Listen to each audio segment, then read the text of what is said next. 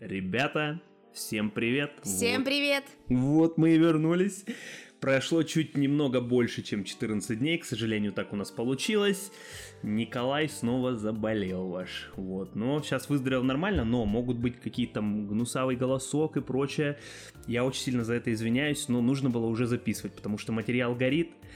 А, маньяк сегодняшний мне интересен, Лиза о нем еще вообще ничего не знает. Абсолютно ноль информации, ребят. Но надеюсь, он будет интересен и вам, потому что он наш соотечественник, извиняюсь. Он из города Белинский, то есть он маньяк из России, не просто маньяк, еще и каннибал.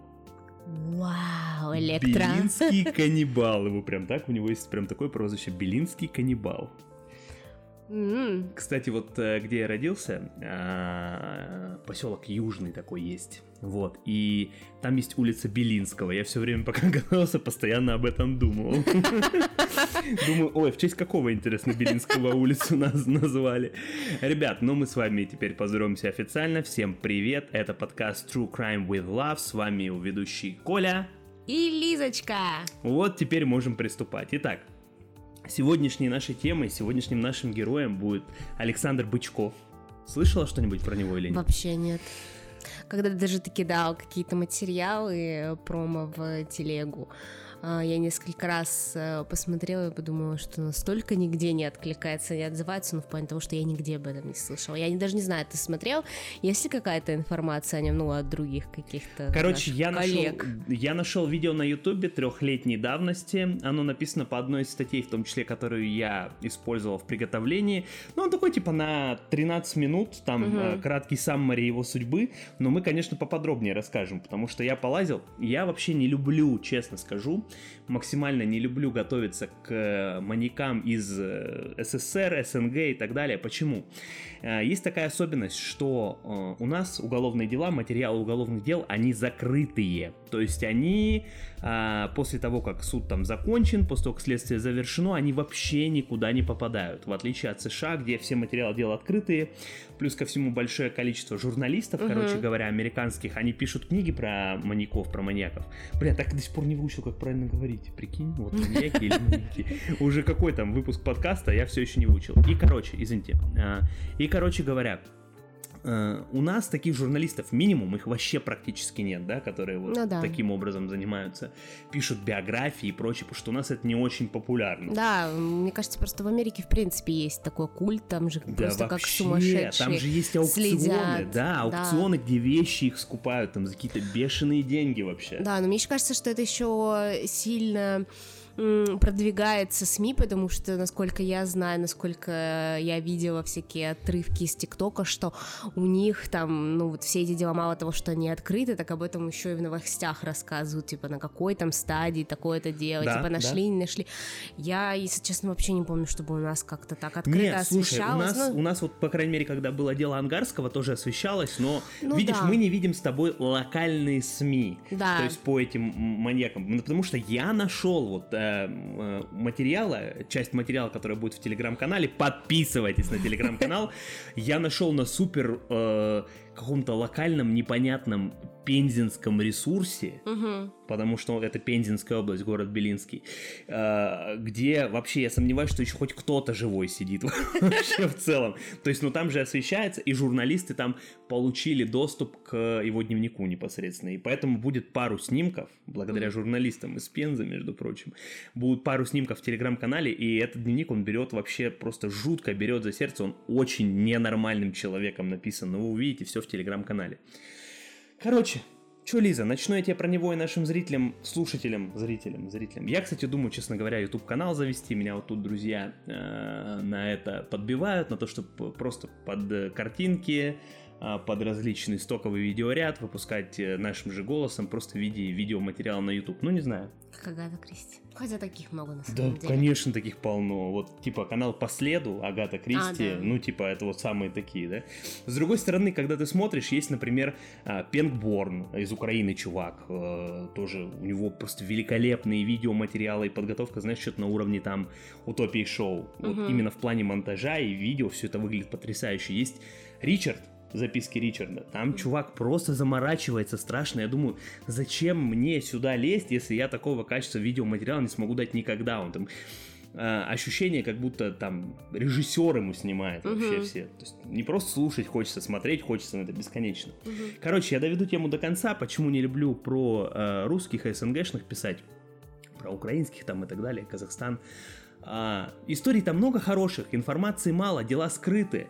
И мы вот обсуждали с моим другом, который в органах работает. э, Никит, привет, кстати, если слушаешь. А, почему так происходит? И типа, неужели стыдно за то, что очень много пробелов в уголовных делах на этапе следствия? Так, блин, ну вы посмотрите на американские дела, про которые мы рассказываем, там пробел на пробеле. У нас предыдущий, предыдущий преступник из тюрьмы четыре раза сбегал, напоминаю. Один раз прямо из зала суда. Это ли вообще просто не провал? Я считаю, что абсолютно. Приступим к нашему сегодняшнему объекту, скажем так. Это Александр Бычков, он же Белинский каннибал. Он родился 1 апреля, в день смеха 1988 года. Вау. То есть возраст понимаешь, я Так 93 и да. ты 97 он так не намного нас постарше. Да-да-да. А, В крохотном городе Белинский, где сейчас в данный момент живет не более 9 тысяч человек. Ой, так это совсем крохотулично. Совсем крохотуличный, да. Семья мальчика при этом, нам известно из его детства подробности, была далека от идеала. По разным данным, мать Бычкова сильно злоупотребляла с алкоголем, в отличие от его отца, кстати. Но с отцом там тоже интересная история. И постоянно избивала ребенка электрическим кипятильником. Но это он сам Господь. рассказывал. Короче, а, старые советские кипятильники, помнишь, у них был провод толстенный? Да, конечно. Вот она этим проводом избивала. А, Она заставляла своего сына с детского возраста зарабатывать деньги и ухаживать за двумя братьями, один из которых был чуть ли не инвалидом. Как потом рассказывал Бычков, она заставляла приносить ежедневно не меньше 100 рублей. Домой, типа? Домой, в дом. А так не пустят, да? А, ну, видимо, нет. Жили они все вместе в простом одноэтажном домике с сараем, задним двором и домашними животными. Фото тоже будет в телеграм-канале. В 40 лет его отец повесился, Вау. А его мать Ирина, оставшись одна, вообще пустилась во все тяжкие. Ни дня в доме не, в доме не проходила без пьянки с ее дружками-собутыльниками. Ой, ну все, это уже это отвратительно. Как они работали, что они делали, подробнее расскажу. Они а, выращивали зелень у себя на огороде, Мгм. и он стоял на базаре ее продавал. Плюс ко всему она заставляла его а, работать на огородах у соседей, ну или он сам ходил, да, работал а, с утра до вечера буквально вообще Мгм. полностью копая их, там помогая и прочее. И при этом все соседи замечали, что он всегда был голодным, не- ну, он всегда не Мгм. доедал. Он всегда был одет не по погоде, то есть настоящая Мгм. басота, вообще беспризорная конкретная. Мгм. Вот, и плюс ко всему он воспитывал братьев, один из которых был инвалидом. Тоже фото, кстати, будет в телеграм-канале. Я его сейчас не оправдываю, но житуха была, блин, в детстве. Вообще так себе, так себе, максимально. Но наш Сашенька подрастал, начинал отстаивать свои права. Сообщается даже о случае, э, по словам матери, когда он ее избил, защищаясь от очередных побоев. Но друзей у него особо не было. Увлечений тоже не было, хотя в школе он мог зачитываться книжками и не замечать звонков, а дома часто смотрел кино. Ну, мне кажется, такой эскапизм, да, Конечно, абсолютно чистой воды. эскапизм, да, книги, кино и прочее. А, Он был таким невысоким пареньком, у него рост был всего около 170, но и за счет того, что у него в жизни присутствовало в детстве очень много тяжелой работы, он был достаточно крепеньким. Мгм. Вот, то есть он, казалось бы, таким был дохликом снаружи, но достаточно крепеньким.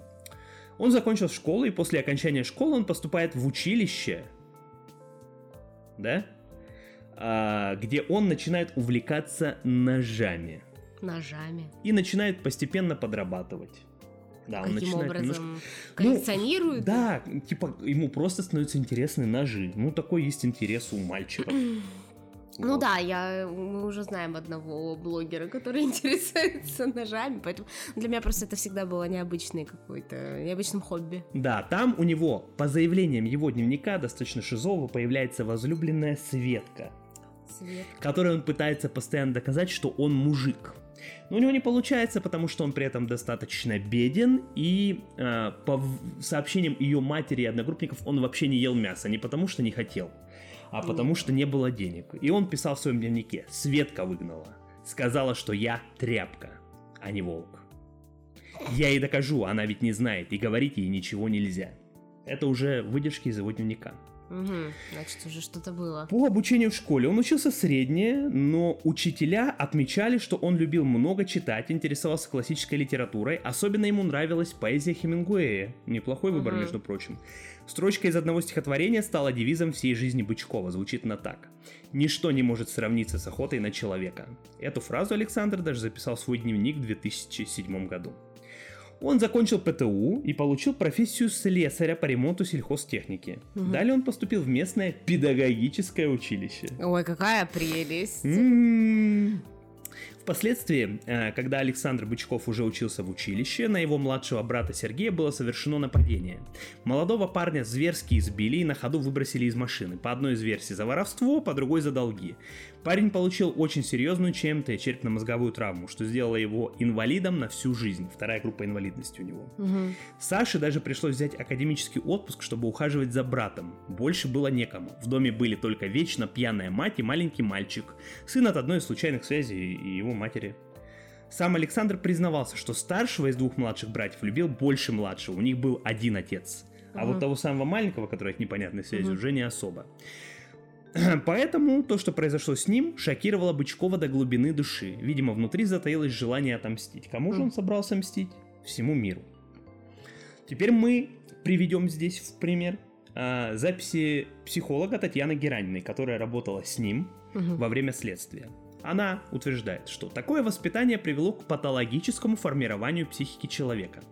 Воспитанный в жестокой агрессии и унижении мальчик, повзрослев, сам стал зверем. В дневнике он пишет – Ему понравилось быть сильным. В этот момент он чувствовал свое превосходство, возможно, справедливость, о которой мечтал с детства. Такой извращенный источник удовольствия толкал его на подобные действия впоследствии. Но с каждым разом, чтобы испытывать прилив эмоций, он шел на еще большую жестокость. Вот так mm-hmm. характеризует его Татьяна Геранина, да, психолог, который работал с ним во время следствия. Мы уже понимаем, что имеем дело с э, очень непростым с точки зрения э, психического и психологического состояния человеком. Да, факт. Который э, каждый раз увеличивал жестокость своих преступлений. Как, в принципе, и большинство, кстати, маньяков, о ком мы говорим, да, то есть они каждый раз... Первое убийство, как обычно случается? Обычно случайно. Случайно. Оно не спланировано, а в дальнейшем они уже начинают задумываться, да, и как-то планировать э, свои преступления в дальнейшем. Итак. Да, ну это же как э, обычная зависимость, мне кажется. Ты же тоже всегда начинаешь с одной сигаретки, а да, а потом да. до пачки доходишь Абсолютно, так же и здесь. Да. Зверь в Бычкове вырос и окреп за 7 лет. Угу. Зверь невиданный, до этого в Пензенской области. Позже в ходе обысков полиция найдет дневник, в котором Бычков описывал, как готовился к убийствам, как их совершал и как затем из органов убитым их, убитых им людей готовил еду. Яу, как считать господи, 5.32, э, казахский сериал да, да, «Чебуреки» да, Там из чебуреки мужчин. из мужчин, да, вообще, кстати. Мы советуем посмотреть хороший да, сериал. Да, хороший сериал. А, еще небольшая выдержка, цитата. «Даже мы, Оперативные сотрудники, имеющие, можно сказать, иммунитет к проявлениям разного рода жестокости, были шокированы, вспоминает заместитель начальника отдела полиции номер 2 УМВД России по городу Пенза.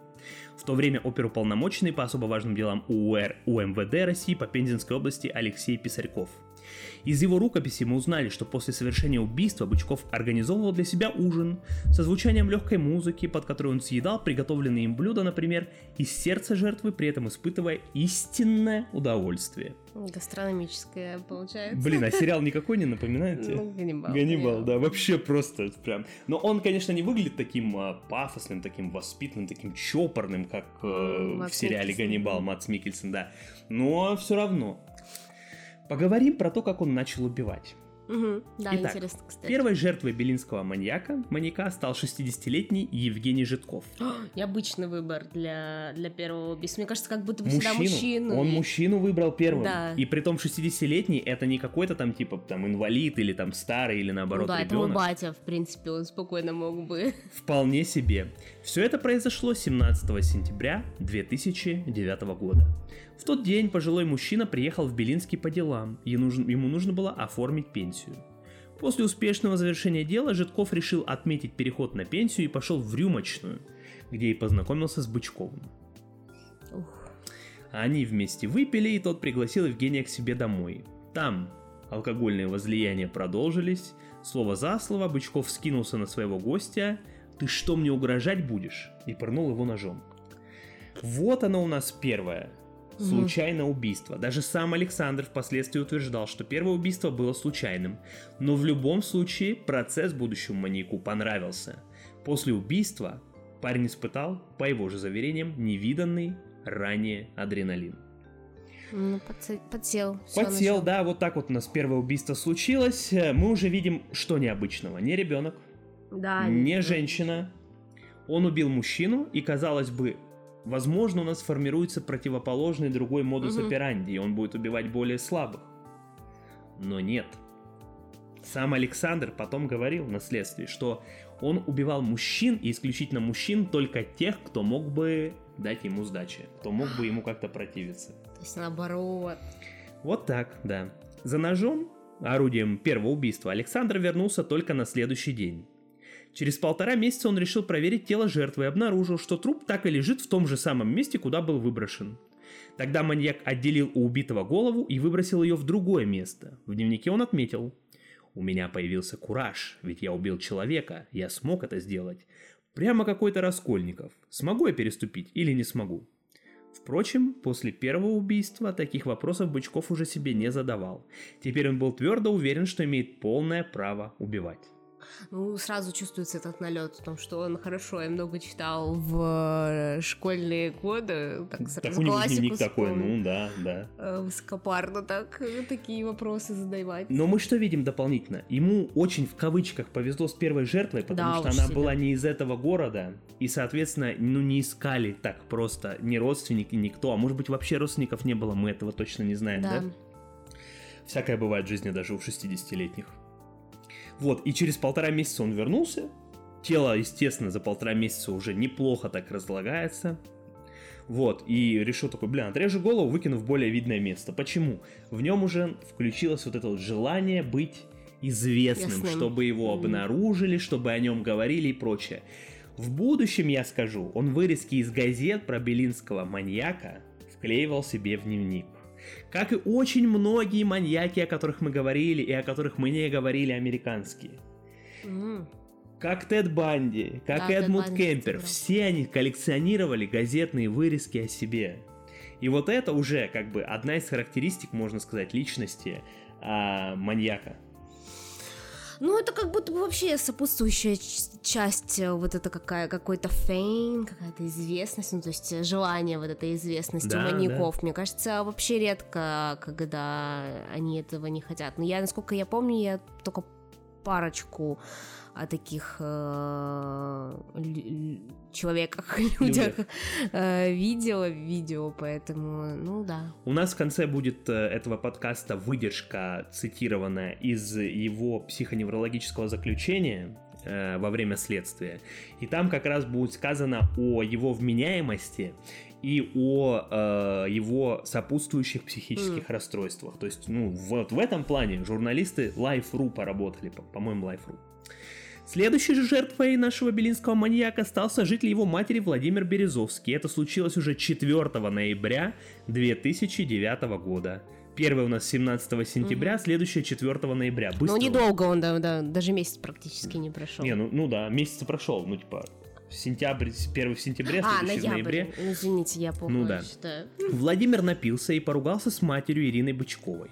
Александру надоели пьяные разборки, тем более, что в подпитии этот отчим часто избивал и детей, то есть его братьев, угу. и саму Ирину. Поэтому Саша решил справиться с отчимом. Вызвался проводить его домой и по дороге пырнул ножом. Причем лезвие соскочило, и преступник поранил палец. Ранение было характерным между большим и указательными пальцами. Угу. А, ранение как раз характерно для тех, кто орудует ножом. Сами возьмите свою руку, большой указательный палец соскочило, вот нож соскочил, угу. вот оно у нас ранение. Из-за того, что ранение было сильным, э, Александр, наш маньяк, был вынужден обратиться в больницу. Александра даже не вызвали на допрос. Но, поскольку Тогда о близких отношениях матери Бычкова и на тот момент числившимся пропавшими Владимира никто не знал и не стремился узнавать. Следственные угу. органы не торопились работать. То Александра просто отпустили. Он заявил, что рану получил случайно, упав на осколок во время прогулки в парке. И поверили, не стали проверять, даже не взяли подозрительного молодого человека на карандаш. То есть нигде угу. в органах не описали его характерную рану. Ну, как обычно. Такую рану могут мясники, например, получить. Вполне mm. себе, когда соскочил да. нож, да? Но обычно у мясников нож, что у него гарда есть, гарда есть, mm. да, которая защищает как раз от таких ран. То есть она же не просто так придумана в целом. Следующими пропавшими в мае 2010 года стали уже двое мужчин. Лев Андреев и Алексей Кутузов. 47 и 37 лет соответственно. Потом пропал 54-летний Евгений Марширов. Тем временем останки Владимира Березовского, того самого угу. отчима, нашли, но только спустя несколько месяцев. Но нашли только череп, притом было ясно, что тело специально расчленяли. Исследователи уже задумались. задумались да. Тело мужчин из 2010 года, Лева, Льва Андреева и Алексея Кутузова, и Евгения Марширова были найдены опять же спустя несколько месяцев, причем фактически в центре города, на задворках позади достаточно посещаемого места – городской бани. Останки были расчленены, было определено, что расчленение производилось обычным ножом грубо, то есть без медицинских навыков, угу. да, не по сухожилиям, не аккуратненько, никак. Тот, кто это делал, явно не обладал необходимыми навыками, а значит, скорее всего, не являлся ни, мас- ни мясником, ни поваром, ни врачом. Мы даже когда курицу разделываем, уже знаем, таки, да, да вот тут надо по сухожилиям. А он просто так от балды. Вообще. Но, это что очень сложнее. важно, угу. при нахождении останков оперативные сотрудники отметили, что части тела двух мужчин, Кутузова и Андреева, были разбросаны в радиусе целых 100 квадратных метров. То есть преступник специально ходил и разбрасывал отрубленные им руки, ноги и иные части тела по довольно большой территории. Это навело сотрудников правоохранительных органов на мысли о том, что убийца – человек, имеющий подтвержденный диагноз. Угу. Вот тут мы немножко с тобой остановимся. Э, с точки зрения следствия, это вполне логичное предположение. Редко какой newcomer, угу. редко какой новичок начинает э, с такой жестокостью совершать преступления с расчленениями, да еще и на видном месте избавился от тела. То есть, если бы это было бы найдено где-нибудь в реке, в сумке там и угу. прочее, э, а следственные органы бы так не торопились с выводами, согласись? Ну, ну типа, да, ну, спрятали же тело, попытались, а тут прям на видном месте. Ну и как ты думаешь, что следствие начало делать после того, как решило, что это люди с диагнозом? Ну, наверное, начали искать э, людей с диагнозами. Ты абсолютно права. Они начали работ- делать свою работу, работать работу, нет, подожди, я, прости, что перебью. А вообще, ну, как будто бы ну, это не столь же процентная гарантия, что этот э, человек психопат. Он, возможно же, наоборот, сейчас же часто люди говорят, наоборот, нужно спрятать на видном месте, чтобы никогда не найти. Ну, вот, наверное, из той логики и начали как раз шерстить mm-hmm. психически нестабильных и психически больных людей с диагнозами. Ну ладно, ну все равно как будто бы слишком такое оперативное заявление. Я бы еще поработала. Ну да, да, я с тобой согласен. Чем же у нас занялось следствие? Конечно, они стали проверять живущих в Белинском людей, имеющих психиатрические отклонения и стоящих на учете. Угу. Что вполне себе правильно. И вскоре остановились на некоем Александре Жуплове. Он с детства имел инвалидность второй группы, связанную с отклонениями в психике. При этом отличался высоким ростом и недюжиной физической силой, ведь пострадавшие все были мужчинами, причем не самых преклонных лет. Вряд ли бы их смог уложить щуплый и худенький паренек небольшого роста. Так рассуждали следователи, а после того, как выяснилось, что в день убийства Кутузова и Андреева Александра Жуплова в их обществе, было решено мужчину задержать. О, какая, не, какая неожиданность, ну, в смысле. А дальше просто, дальше, Лиза, цирк с конями у нас. Сейчас ты вообще очень удивишься. А, Жуплов, конечно же, не захотел ехать в отделение, чтобы заставить его силой с ним боролись шесть оперативников. Настолько он был здоровым, представь себе. Во время драки с оперативниками из кармана у подозреваемого выпал перочинный ножик, что стало дополнительным поводом для подозрений. Тут уже ну, все сошлось. Попался. Ну и что вы думаете, ребята, конечно же, служба исполнения наказаний и э, полиция сработали великолепно, и э, вскоре под давлением следствия Жуплов дал признательные показания в убийстве трех мужчин. Бычков, наш герой, знал об аресте Жуплова. По маленькому городку слухи расползались очень быстро. И он решил затаиться, угу. чтобы в полиции подумали, что арестовали настоящего убийцу, и преступления временно прекратились. Жуплова же признали невменяемым и отправили на принудительное лечение. То есть в тюрьму он не попал.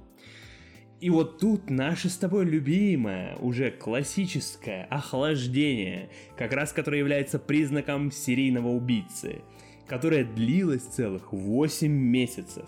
Он 8 месяцев не убивал, 8 месяцев был период охлаждения, представь себе. Ну, я думала, ты сейчас скажешь 8 лет. Нет, но это, это только чудеса только у Чуплинского. И то я, я, честно, очень сомневаюсь, вот это наш первый подкаст, кстати, про новосибирского маньяка, про Чуплинского. Я очень сомневаюсь, что он в эти... Сколько его там не было? 11 лет, да, у него да. было охлаждение, что он не убивал. И я, честно, очень сомневаюсь. Просто не привязали. Угу. Думаю, что очень сильно следствие не доработало. Наш герой Бычков затаился на 8 месяцев, но потом вновь стал убивать. Первой жертвой после длительного перерыва стал Владимир Турусов, человек, ведший асоциальный образ жизни, ранее судимый. На его исчезновение никто даже не обратил внимания, но вот когда пропали 37-летний Сергей Лисянин и 34-летний Сергей Сухарев, белинцы поняли, что, кажется, их маньяк Вернулся, да. Блин, если честно, тоже как-то с его стороны нелогично. Ну, ты убивай реально стариков каких-то, а, дедов, которых, э, скорее всего, либо не будут искать, либо, ну, там, с, с, сойдутся на том, что, там, не знаю, пьяница где-нибудь там в канаве помер. Ну вот он бомжа и бахнул, в общем-то, первым по возвращению. Ну да! Прям, Лиза, смотри, ты не пались, это твой, только исключительно твой план по серийному убийству. Нет, ну, ну это глупо 34-летних э, и 37-летних убивать. Но у этих людей э, реально есть, скорее всего, семья, еще, скорее всего, живые родители. Да, родители, да, да, да, которые будут их искать. Так вот, пропавший лисянин работал дворником и бухал. Брак распался, он жил с матерью, однако мужчина никогда не был замечен ни в пьяных посиделках, ни уж тем более в драках. Выпивал он дома и после спокойно ложился спать в алкогольном опьянении, агрессии не проявлял. В тот день, 11 июня 2011 года, Сергей вышел купить сигарет и не вернулся, а просто исчез. Не было найдено даже его тело. А 19 июля пропадает Сергей Сухарев и тоже бесследно стало понятно, что убийства у нас возобновились. Как же наш маньяк попался? Совершенно случайно, между прочим. Угу. После двух убийств он вдруг ощутил острую нехватку ножей. Не хватало ножичков нашему а, молодому человечку. Ведь надо было чем-то убивать, а потом расчленять тела. Парню надоело делать это подручными предметами и захотелось более профессиональных инструментов. В ночь на 21 января 2012 года Бычков залез в местный хозмаг, но похитил там совсем немного, два крупных разделочных ножа, сверла и около 10 тысяч рублей. Интерес вора именно к крупным ножам привлек внимание правоохранительных органов. Также из картины преступления стало ясно, что проникший в магазин человек не крупный, небольшого роста, худощавого телосложения. Угу. Почему? Забрался, короче говоря, вот в цокольный этаж внизу, где магазин. Угу. Там небольшое окно. Ну, понятно, Он выбил да. это небольшое окно и через него проник в магазин чувак моей комплекции 190 на 100 с лишним килограмм вообще бы не влез бы в такое угу. стекло. А тут, ну, и понятно, что, блин, Жупликов, походу, не подходит. Он-то как раз 191 ростом, здоровый, его он да, шестером вязали. шестером вязали, согласна. И они такие, пу-пу-пу. Заврёк как копейку. Надо что-то делать, кажется. Чем занялась доблестная полиция? Они стали проверять молодых жителей Белинского, имевших привычку носить с собой ножи. Как это можно вообще выяснить? Слушай, ну по слухам все, маленький город, А, ну да, с другой стороны. Типа все по слухам. 9 тысяч город, это я не знаю, но это типа просто большая деревня по факту. Ты же понимаешь прекрасно, что это такое. Ну да, это очень мало, мало согласен. Вскоре внимание стражи закона обратилось на фигуру 23-летнего Александра Бычкова. На тот момент парень весил всего 56 килограмм, был достаточно субтильным. Александра решили задержать, и он сознался в краже. Похищенные ножи были найдены в его доме. Казалось бы, все, Лиз. Угу. Но маньяк неожиданно для правоохранителей решил признаться в девяти убийствах. Ему сначала не поверили, но Бычков указал точное место в доме, где хранился его дневник. Тетрадочку нашли, ее содержимое шокировало всех. Да, на удивление при обыске в доме Бычкова не обнаружили ничего необычного. Угу. Ни следов крови, ни пятен, ни кусков замороженных трупов и так далее, да? Если бы не его добровольное признание, он бы отсидел за мелкую кражу и вполне возможно вернулся бы к убийствам. Но маньяк признался сам спустя буквально пару-тройку дней после задержания. Давай разберемся почему. Угу, очень интересно. И вот здесь у нас уже начинаются э, некоторые мои выводы, основанные на выводах психоневрологической экспертизы нашего маньяка. Поэтому здесь сейчас эта информация, которую э, смог сконфигурировать и сориентировать вместе я, это мои выводы, я ни к чему вас не призываю, можете просто послушать, да? Угу. Дело в том, что Александр Бычков относился к классическому типу так называемых маньяков-дестроидеров. Понятно от какого слоя? Слова, слова, дестрой, да. А эти люди, этот тип маньяков, это разрушители по своей сути. Они мечтают о геростратовой славе, Угу. то есть тип личности Герострат, мы Мгм. понимаем, что это такое, и полагают, чтобы о них заговорили, необходимо совершить какое-либо преступление, чаще всего убийство. В геростратовый тип маньяка входит большое количество маньяков. Зодиак, например, самый Ну да. любимый ваш пример. Что он делал? Заявлял о себе, писал письма в газеты, на телевидении и всюду, всячески привлекал к себе внимание. Он просто хотел, чтобы его поймали. В отличие от э, другого типа нездоровых маньяков, которые делают это для удовлетворения собственных потребностей. Часто это бывают раписты, ну, Мгм. наси- насильщики, насилователи, насильщики, насильщики, серийные насильщики, и они же серийные убийства, убийцы, которые м, насилуют жертву, потом убивают, или просто насилуют жертву и отпускают. То есть как бы Мгм. а, к серийным преступникам э, серийные насильщики тоже относятся. Насильщики или насилователи. Короче, ну вы поняли, те, кто насилуют. Женщин, мужчин, неважно, животных там и прочее. Здесь же совершенно другой, противоположный типаж. Мгм. А, Мы видим из его детства, что детство у него было безвестным, он был достаточно тихим, у него не было практически друзей, мы об этом знаем. Да. И единственным видом а, и типом, как он мог и хотел прославиться, он решил, блин, буду убивать. Мне ж понравилось первый раз, когда тогда случайно, да? Мгм. Ну, теперь буду убивать. Такой у него был выбор. И фиксировать все в дневничке, прошу заметить. Для маньяков-дестроеров убийство – способ доказать себе самому и окружающим свою состоятельность как личности. Я смог. В дневнике Александра мы находим восторженные записи о собственных успехах. Результат охоты 6 жмуров. Я хищник. И, кстати, вот эта вот эм, страничка с «Я хищник» будет в телеграм-канале. Фотография. Очень крипово в плане того, что слишком аккуратный почерк. Ужас, я, если... педант. Да, и вообще, в принципе, сам вот этот дневник, все эти страницы, которые есть вообще в сети, в интернете, а, на меня произвели какое-то очень страшное впечатление, потому что, ну, я очень э, неаккуратная. То есть для меня ведение как каких-то вообще документаций, каких-то книг, э, не знаю, там, дневников, э, вот в таком виде, ну, это просто, это сверхлюди. И когда ты понимаешь, что это делал чувак, который там убивал, у которого явно какие-то психические отклонения мощнейшие, но, боже, реально, это нужно вести в музей и показывать людям, насколько это аккуратно сделано. Да, да. Это знаете, как, э, короче, девочки у всех, кто родился плюс-минус там до нулевых, а, вели свои анкетки и тетрадочки, анкетки в школах, кто помнит, наверное. Там, где Да, меня была. красиво маркерами все выделяли, там красиво все подписывали, вопросики. Одноклассник, какую музыку ты слушаешь? Какое твое любимое блюдо? Когда, а кто тебе нравится? Из класса. Да, да, да. Вот, и у него там тоже есть вклейки с «Мои кумиры». И там Анджелина, Анджелина Джоли. Потом это, господи, как э, в «Пятом элементе» играла. Мила Йовович. Мила Йовович, ребята. То есть он такой, ты на дневник посмотришь, исключая те ужасы, которые там содержатся. И ты такой, ну это дневник какой-то девочки 91 года рождения приблизительно, которая такая, блин, я люблю американское кино различное, я Да. буду вклеивать туда своих фанов. Если у него постеры с Аврил Лавин в комнате висели, я бы тоже не удивился, Я бы честно. тоже. И с ранетками. И с- мы смотрим сейчас сериал «Ранетки» оф топ Ребята, это потрясающе. И кто не смотрел или кто уже забыл, советую. Отборнейший мета-кринж. Великолепно вообще. Кроме того, в дневнике маньяка содержатся записи о еще одном убийстве. Пострадавшим от рук преступника стал житель Белинского Аркадий Аракелян.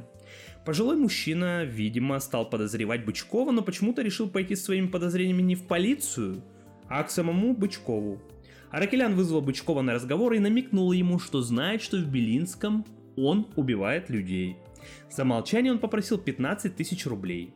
Взбешенный маньяк тут же зарезал своего визави, а потом, согласно дневнику, расчленил его и вырезал его сердце, которое потом сварил и съел. Правда, стоит отметить, что именно этот конкретный факт не был доказан в суде. Ага.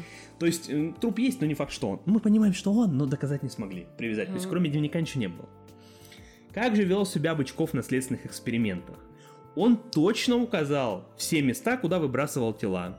Но в ходе следствия выяснился малоприятный факт. Все свои преступления Белинский маньяк совершал особо-то и не скрываясь. Средь бела дня, иногда даже в центре города. Сам Александр утверждал, что один раз его расправу над жертвой видел какой-то человек. Причем он приходил посмотреть на процесс убийства и расчленения несколько раз в течение получаса и неизменно подсмеивался. Этого человека так и не нашли. Но даже если маньяк это придумал, равнодушие жителей Белинского поражает. Ну, я думаю, что тут не только Белинского, можно сказать вообще просто любого города бы, небольшого в России. То есть представь себе картину. Ты свидетель того, как чувак посреди дня Мгм. в городе в твоем э, режет, убивает человека, его расчленяет. Мгм. Ты это увидел, ушел, вернулся через какое-то время, снова посмотрел и постоянно хихикал. Ну, это тоже крипово выглядит. Я, если честно, бы не знаю, что сделать, если бы, ну, скорее всего, бы просто... Да полицию бы А. вызвала. ну, Убежала бы и Убежала бы, да, и вызвала полицию. Но я надеюсь, что я так сгруппируюсь. Да, любой бы, ну, я, я бы точно так же бы сделал. Я бы просто бы убежал бы сразу, типа, 911, what's your emergency? Мгновенно бы сразу позвонил. Невольно нам, как э, зрителям этого со стороны, приходится согласиться с самим Бычковым. Э, со словами, которые он писал в своем дневнике. Городок маленький, депрессивный, здесь всем на всех плевать. Плевать было соседям, когда пьяная мать избивала меня и братьев. Кабелем плевать было учителям школы и преподавателям ПТУ и училища, когда мы и другие учащиеся приходили на занятия пьяными или под наркотиками. Плевать было и прохожим, и сотрудникам полиции, когда у них под носом происходили страшные убийств- убийства. Бычков утверждал, что как-то даже специально прошелся по городу с пакетом, в котором лежали только что отделенные головы жертв. Вы понимаете, да? Куча крови. Плюс ко всему это все просыщ. Кровь капает сквозь эти пакеты. Вот, если это Мгм. все правда, это ужас. И никто не обратил внимания на забрызганного кровью парня со странным пакетом в руках. Ну, мой вывод поэтому, какая же у него жесткая обида вообще на человечество, просто, ну, планетарного масштаба, абсолютно. Виноваты вообще абсолютно все. И Этот Да. город. Слушай, а чё, ну, блин, а, ну, маньяки так себя не ведут, они обычно виноваты все, кроме меня. Ну, то есть они Ну же себя да. оправдывают. Ну, просто здесь, возможно, из-за того, что меньше информации, мы там не знаем всех каких-то тонкостей его психики и всякое такое. Ну, просто здесь вот это, для меня это прям за- заострило это мое внимание, потому что обычно я все равно как-то на какие-то другие вещи э, свой, свой взор э, кидаю, да. Мгм. А здесь вот прям как будто бы реально он прям весь переполнен просто, это из всех щелей э, Притом он, он льётся. почему убивал-то, собственно говоря, как он сам говорил, почему он убивал а, только мужчин в расцвете сил? Потому что ему надоели эти мамкины похождения, эти мамкины Ну да. собутыльники постоянные, которые испортили ему всю жизнь, все его детство и прочее. Как он сам считал. Поэтому он таких и убивал. Да, Бычков стремился все свои убийства всегда быть пойманным. Как подлинный подражатель Герострата, он больше всего хотел, чтобы его заметили. Сам процесс убийства, Мгм. по признаниям Бычкова, порадовал его лишь в первые разы. Далее простого адреналина уже казалось мало, нужна была известность. Именно поэтому белинский маньяк и разбрасывал отрубленные конечности на больших территориях. Ездил с отделенными головами трупов в общественном транспорте, ходил по городу в окровавленной одежде, но всякий раз его как будто вообще не замечали. Впрочем, может быть это было его проклятием с детства? Как думаешь, Ну там да, его тоже не, не не замечали. замечали? Ведь его с самого его детства никто не замечал. Ни мать, ни друзья, никто с самого рождения. А если бы он жил бы в другой, менее маргинальной, хотя бы не то чтобы не маргинальной, менее маргинальной семье, Мгм. могло бы все сложиться по-другому. Да. Ну, кто знает. Но Александр Бычков стал тем, кем стал. Страшным маньяком, жестоким убийцей. На следственных экспериментах он продемонстрировал свой фирменный удар, которым убивал снизу под челюсть. Такой прием преступник увидел в каком-то фильме, где утверждалось, от такого жертва погибает мгновенно, так как кончик лезвия заходит в мозг. Mm. Ну, кстати, э, вот в боксе, я же какое-то время занимался, э, есть тоже удар опасный, которым запрещено бить, это удар в челюсть снизу, Именно поэтому э, защищ... защищена челюсть снизу. И удар в нос снизу. Почему? А, осколки, кости после перелома носа могут попасть в черепную коробку, ну, особенно снизу. Она же у нас здесь-то везде защищена. Mm. Там еще и пленочка есть такая, а внизу ничем не защищена. И может наступить смерть просто от повреждения мозга. А, в наследственных экспериментах при этом маньяк с наслаждением демонстрировал то, как он убивал свою технику, свой модус операнди, при этом с лица его не сходила самодовольная улыбка. В Белинском при этом имелись и еще случаи пропажи мужчин разных возрастов, но сам убийца утверждал, что на его счету только 9 человек. При этом у Александра была и своя философия. Он утверждал, что осознанно лишал жизни только мужчин, так как они могут за себя постоять. Женщин и детей не убивал принципиально и даже не планировал, рука бы не поднялась, как он говорил. Бычков очень гордился этим своим принципом, и на первый взгляд его действительно можно назвать таким благородным Питером Пеном буквально. Но прежде нужно учесть несколько важных обстоятельств. Во-первых, несмотря на внешнюю щуплость, белинский каннибал обладал внушительной силой, так как с детства натренировался приходить и таскать тяжести различные угу. на огороде. Во-вторых, убивал он все-таки мужчин, пусть и крепких, но находившихся в состоянии алкогольного опьянения. алкогольного опьянения, причем иногда довольно сильного. И о приведении жертвы в соответствующую кондицию неизменно заботился сам маньяк. Он всегда подпаивал мужчин перед тем, как убить. Может, потому что он побаивался, что ему, типа, не справиться э, с ними трезвыми, не всегда, да? Вряд ли это какое-то проявление благородства. Но, судя по немногочисленным интервью, Александр даже сейчас на зоне, он живой, все, он сидит на прожизненном, он до сих пор очень гордится собой. Теперь поговорим про психолого-психиатрическую экспертизу. Угу. Как я считаю, самая интересная часть, потому что здесь у нас есть полный расклад вообще. Психолого-психиатрическая экспертиза проходила в Москве, в Сербского, естественно, как и всех наших выдающихся маньяков угу. там обследовали. И она признала Александра вменяемым. И хотя ему было диагностировано смешанное расстройство личности, смешанное расстройство а личности. Что это значит? Понятия не имею. Я реально, вот я читал первый раз такой смешанное расстройство. Но это, скорее всего, типа там тревожное расстройство личности, депрессивное ну, расстройство ну, короче, личности. Шизоф... Все вместе соединенное. Угу. Шизофрении-то не было. А. Если бы была шизофрения, его признали бы невменяемым. Mm. Что он не отдавал отчет. Почему? Потому что шизофрения, слышишь голоса, видишь галлюцинации. Когда у тебя такие расстройства другие, более пограничные, не, угу. не например, шизопатического даже характера, а, у тебя нет галлюцинаций, ну, тебе да. никто не командует и прочее. Ему поставили алкоголизм второй степени, что, в принципе, неудивительно, и пришли к выводу, что маньяк полностью осознавал свои действия. Сомнения эта экспертиза ни у кого не вызывала, поэтому приговор был соответствующим. 22 марта 2013 года белинского каннибала приговорили к пожизненному заключению. Поговорим немножко о том, как э, проходило следствие. Следствие mm-hmm. проходило долго, э, следствие было образцовым. Почему? Маленький город, Пенза давно не знала маньяков, не знала убийств как таковых больших и такого огромного, такого вала пропажи людей.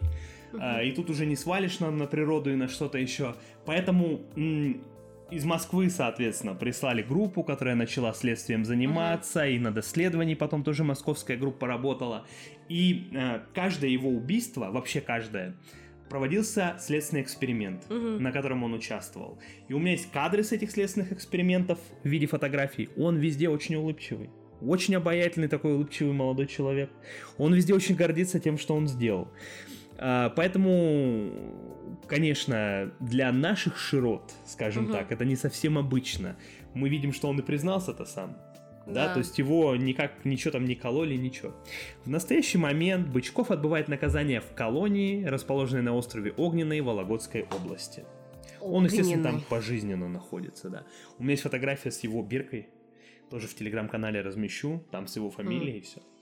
Уже находясь в заключении, Александр познакомился по переписке с, гражданской, с гражданкой США. Девушка по имени Кристина Вар увидела Бычков в какой-то документальной передаче. Короче, он, по э, обсуждение этого было у Малахова или где-то еще боже. на Первом канале, там «Пусть говорят», угу. да, «Пусть говорят» же называется, да. что-то типа такое.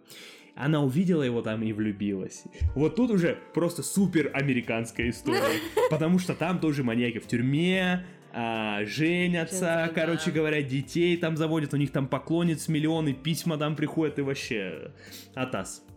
И тут то же самое. У них завязался роман по переписке, потом Кристина неоднократно приезжала в колонию, также связалась и с матерью своей возлюбленной Ирины... Своей, своей своего возлюбленного Ириной Бычковой, которая помогала материально. То есть Кристина Вар ага. помогала матери материально. В конце концов, влюбленные поженились, и у них родился сын. О боже! Блин, она какая-то странная женщина, но она себя обрекла просто на пожизненное. Ее фотография будет там, тоже в телеграм-канале. Но помимо фотографии я зашел на какой-то местный форум, а, где комментарий свой под этим форумом оставила сама Кристина Вар. То есть она все эти новости читала и прочее. И там в конце было сказано о том, что Кристина в данный момент добивается экстрадиции возлюбленного в США.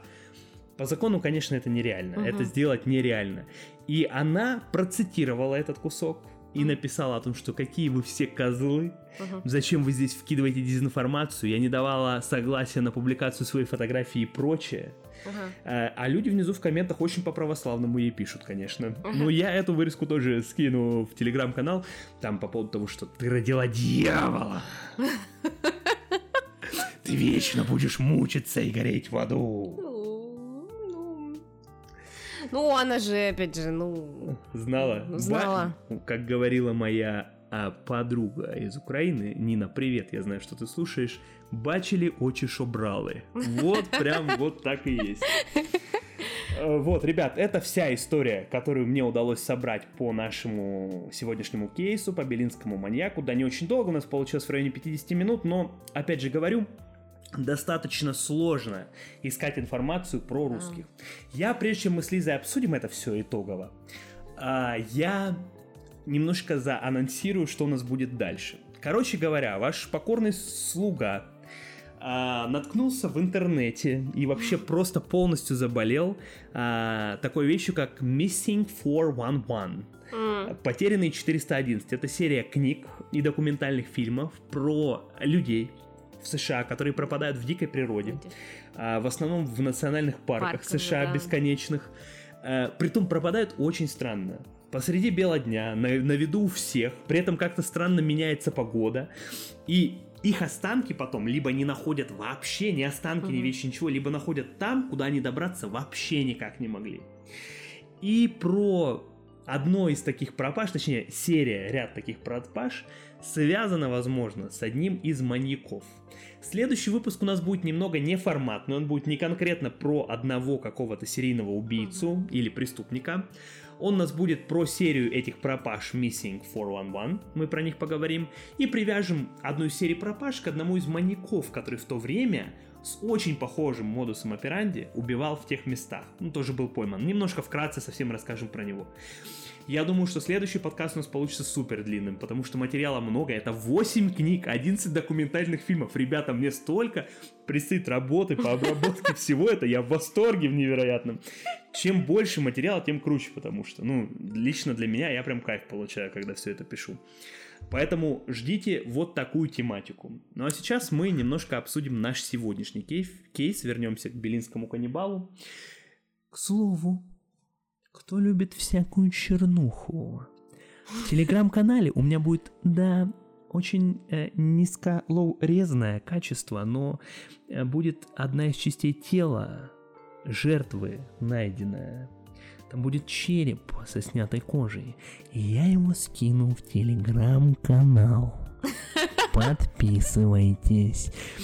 У нас э, столько много слушателей прослушивали на Яндексе, у нас э, больше сотни подписчиков. Кстати, спасибо всем, блин, нереально. Большое спасибо. Мы попали в программу э, продвижения, продвижения от Яндекс, от Яндекс Музыки, поэтому очень скоро наш подкаст будет публиковаться в тематических Надеемся, подборках. Да. В тематических подборках.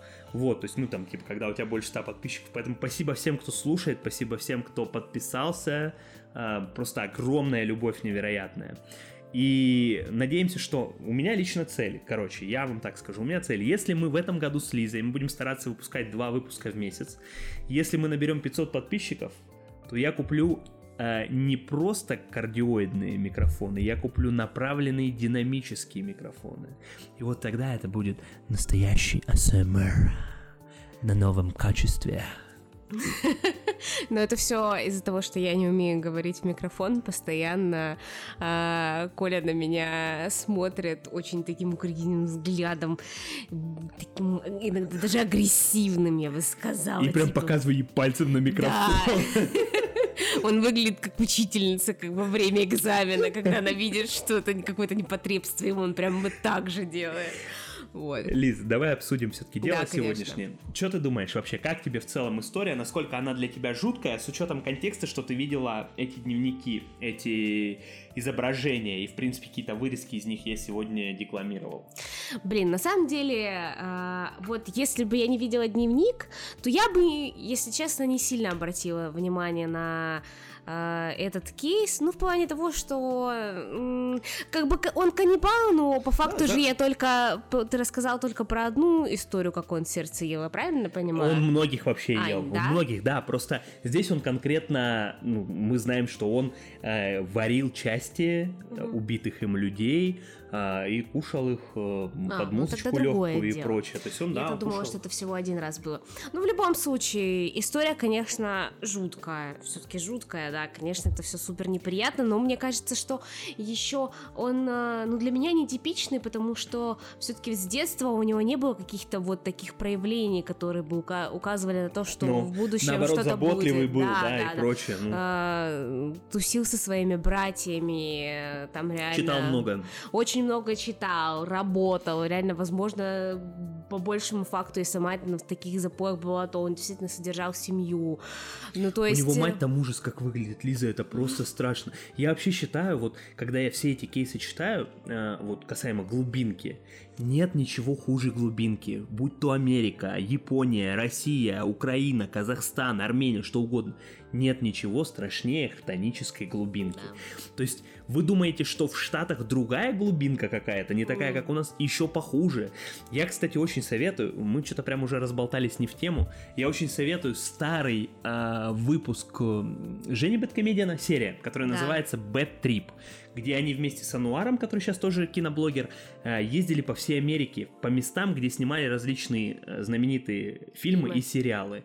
И вот они, когда ездили по э, Средней Америке, а, там, где прошелся ураган Катрина, и где снимался настоящий детектив, бля, не помню штат, мне все Оклахома это в голове заело, mm-hmm. конечно, не Оклахома, не суть, посмотрите сами, это, ну, это реально хтонь, страшная mm-hmm. хтонь. Или, например, великолепный на эту тематику сериал называется «Банши», я его очень люблю, Лиза его там пару серий посмотрела, ей не понравилось. Я очень люблю Энтони Стара, кстати, который в «Пацанах» играет, да, но это еще раньше его роль вообще суперская. А, еще лучше, чем в «Пацанах» он сыграл. И там вот округ Банши реально забытый богом просто место, такое же, как у нас э, Среднеужупинск, Усть-Урюпинск э, в России. Вот прям вот такие же забытые места. И это реально жуткая история. Я почему обратил внимание на него? Во-первых, потому что история достаточно современная, да, да и в СМИ все-таки какие-то всплески интереса были. То есть был какой-то базовый материал для подготовки. Я точно так же сделаю по барнаульскому маньяку, маньяку, а, когда суд пройдет. Он в этом да. году будет суд. Я обязательно сделаю выпуск, потому что я сам из Барнаула. Лиса тоже, собственно говоря, из Барнаула. И э, она помладше меня, но вот у меня в голове все эти его убийства в начале нулевых, они отпечатаны они прям вот, вот есть, вот, я все это помню как в живях. Плюс ко всему, э, части тела одной из жертв, точнее, тело одной из жертв нашли прям недалеко от места, где я тогда жил, это около букв Южный, вот как а. въезжаешь, поняла, там нашли да. в лесополосе. То есть, ну, для меня эта история супер интересная, потому что супер близкая.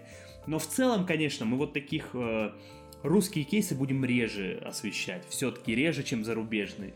У меня еще не, небольшая тяга появилась на Японию, я там посмотрел, там тоже mm-hmm. делов понаворотили. Так вот. Да, там, кстати, очень много интересных есть э, убить женщин, да, да, да там да, прям да. много с катушек съехало. Короче, я почему еще обратил внимание дополнительно? Во-первых, каннибал, во-вторых, э, история с дневником, Дневник реально, ну, э, прости, конечно, что еще раз тебя перебила, но э, вот дневник отложил на меня какие-то абсолютно ужасающие э, впечатления, потому что вот эта страница, где я хищник, и где там вот эти вот кресты, э, кресты жен...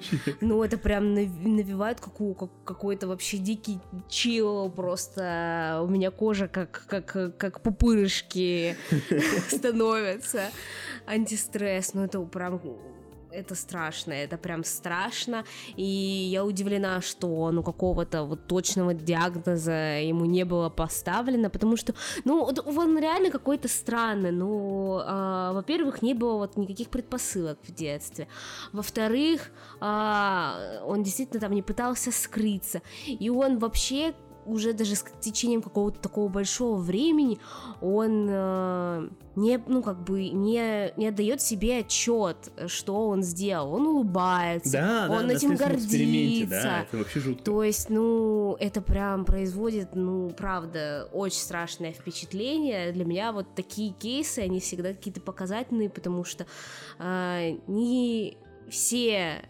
люди способны каким-то изменениям какой-то после особенно после тюрьмы когда там говорят что вот э, он прошел такие круги ада он все понял uh-huh, все осознал uh-huh, и все он выйдет в этот мир и будет хорошим Нести гражданином да да. да вряд ли но да, скорее нет. всего это вообще далеко не про всех людей конечно, абсолютно. конечно Ребята, на этом мы с вами прощаемся. У нас получился такой час достаточно насыщенного материала. Ждем вас всех у себя в телеграм-канале. Пишите комментарии даже, кому как выпуск, кому как да. эта история в целом. Будет очень интересно почитать обратную связь. Да, мы всегда за обратную связь и э, всегда готовы выслушать какую-то критику. Конструктивную особенно. Абсолютно. Э, абсолютно. На сегодня всем спасибо. Всем добрых снов, всем хорошей уборки, хорошей готовки и так далее. И помните, никто не останется безнаказанным.